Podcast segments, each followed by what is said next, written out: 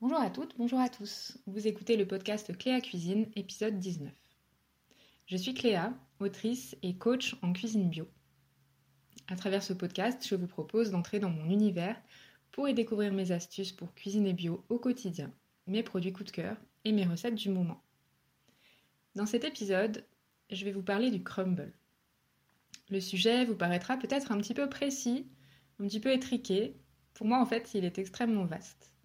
Un peu comme euh, la soupe, le crumble est un plat tout simple qui permet de découvrir certains ingrédients bio vraiment basiques, comme les purées d'oléagineux, les sucres et les farines complètes, et puis de les adopter pour les utiliser dans d'autres recettes.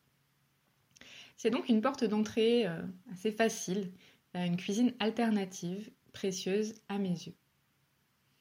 Une petite définition avant de commencer pour les personnes, si ça existe, qui se demanderaient de quoi je parle si vous ne connaissez pas le crumble. Sachez qu'il s'agit d'un dessert anglo-saxon constitué d'une préparation de fruits recouverte d'une pâte sablée émiettée. Le tout est cuit au four, un peu comme un gratin. Avant de passer en cuisine, deux mots sur le choix de ce thème d'aujourd'hui. Il y a trois raisons qui m'ont conduite à vous parler du crumble. Et je trouvais ça inspirant ou amusant de les partager avec vous, parce qu'elles vous donneront peut-être envie de préparer quelque chose à votre tour, un crumble ou autre chose. La première raison, c'est la place du crumble dans ma vie culinaire, tout simplement. Je crois que le crumble est mon dessert préféré depuis l'enfance. Longtemps, il a copiné avec la tarte au citron, mais j'ai tendance à trouver cette dernière trop sucrée. L'utilisation du citron, qui est un fruit acide, oblige à utiliser pas mal de sucre pour contrebalancer la saveur. Même quand on réduit euh, les portions de sucre, il y en a quand même beaucoup. Alors pour moi qui ai perdu l'habitude de consommer du sucre au quotidien, c'est toujours un peu trop. En revanche, je n'ai pas le même problème avec le crumble quand il est fait maison, quand il est fait par moi ou par ma maman par exemple, parce que l'utilisation des fruits, qui sont eux-mêmes riches en sucre, permet vraiment de limiter l'ajout de produits sucrants. Et donc, ça permet d'être à un niveau de sucre qui, moi, me convient. Au-delà du goût sucré, il y a une autre raison qui fait du crumble mon dessert favori entre tous je trouve que c'est un véritable doudou. Vraiment, sa cuisson embaume la maison avec des odeurs de cannelle, de pommes cuites, de noisettes torréfiées. On peut le consommer chaud ou tiède dans un petit bol en se brûlant un peu le palais si on en a envie. On peut facilement le partager, se resservir, faire durer le plaisir. En fait, pour moi, c'est un moment, une occasion en plus d'être une recette. Alors j'adore le crumble, mais pour autant, ou pour cette raison-là, peut-être, je n'en prépare pas très souvent. Au quotidien, en fait, on ne consomme pas de dessert à la maison, mais plutôt des goûters et plutôt le week-end. Ça fait donc finalement assez peu d'occasions de préparer un gâteau, une tarte ou un crumble, surtout quand les journées se passent plutôt dehors. S'ajoute à cela le fait que le dessert le moins préféré de ma fille se trouve être le crumble, justement, je sais, c'est incompréhensible, ça tient sans doute autant d'un esprit de contradiction que d'un dégoût pour certaines textures, comme celle friable de la croûte du crumble. Donc, histoire de trouver un consensus, on prépare plus souvent des tartes au citron, des tartes aux pommes, des crêpes ou des gâteaux au chocolat. Au final, l'occasion de préparer un bon crumble est donc aussi rare qu'elle m'est précieuse. Or récemment, je me suis fait la réflexion que ça faisait vraiment longtemps, trop longtemps, que je ne m'étais pas fait le plaisir de préparer et de partager un bon crumble bien chaud. J'ai donc choisi une occasion, une fin de semaine, et planifié cette idée dans mon agenda mental. Et j'ai trouvé cette manière de procéder vraiment agréable. En fait, si vous voulez tout savoir, penser à ce crumble pendant les jours qui ont précédé m'a fait un peu le même effet que de penser à la mer turquoise qui m'attend pour les vacances d'été que j'ai réservées en décembre dernier. En fait, c'est comme une projection, une carotte pour faire avancer un âne ou une image vers laquelle je peux mentalement tendre la main pour me faire du bien. Et j'ai trouvé ça très agréable. Je trouvais ça aussi amusant de le partager avec vous. Donc voilà pour la première bonne raison. La deuxième et la troisième sont un peu plus prosaïques. Euh, c'est grâce à des personnes, grâce à une lectrice qui, par le biais d'Instagram, m'a exprimé son envie de se mettre à préparer des crumbles, mais sans trop savoir par quel bout euh, prendre la chose.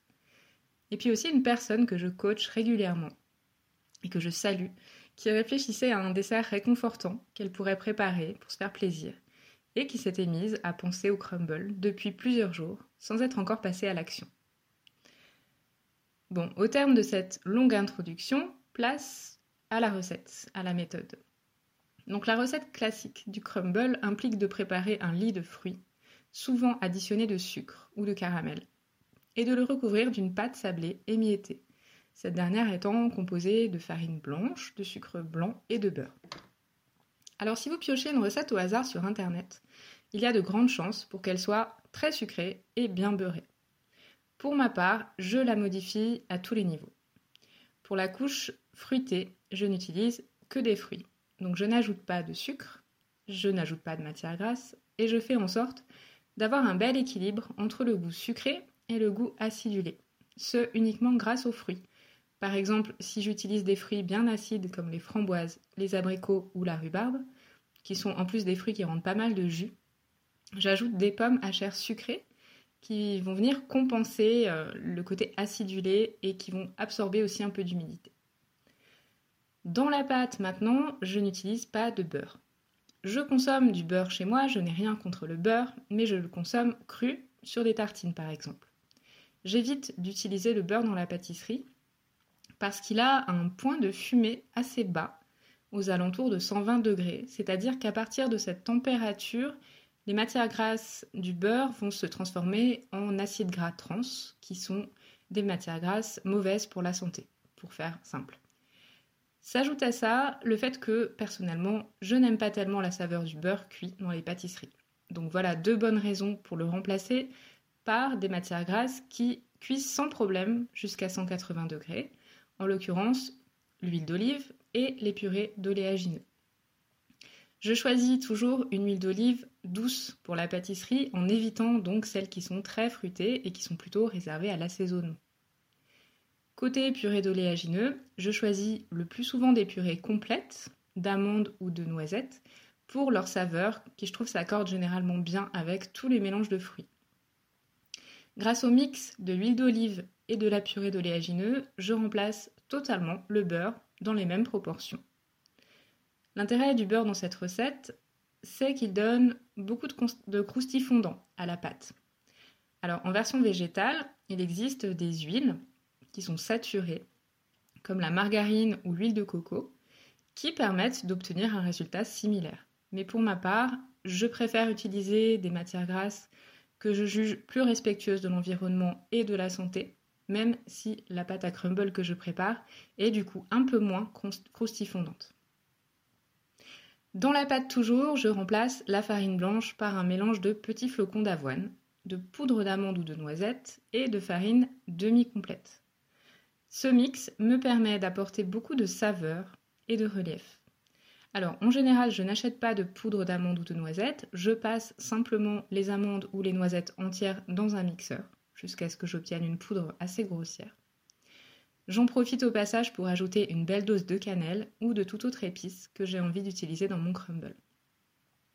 Et comme j'utilise peu de farine, rien ne m'empêche d'opter pour une farine pauvre en gluten, comme celle de Petit Épeautre, ou carrément sans gluten comme de la farine de riz par exemple. Enfin, côté sucre, non seulement je diminue beaucoup la quantité par rapport aux recettes traditionnelles, mais je remplace également le sucre blanc par du sucre de canne complet.